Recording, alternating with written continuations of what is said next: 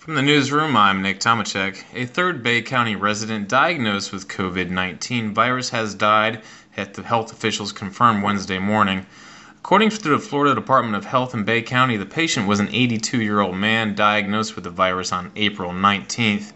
They said, quote, We are expressing our condolences to his family and the Florida Department of Health in Bay County will continue to work with our community partners to prevent the spread of COVID 19 county currently has a total of 70 reported COVID 19 cases, including 69 residents and one non resident. While the county's testing is increasing, 5% of those are testing positive for the virus.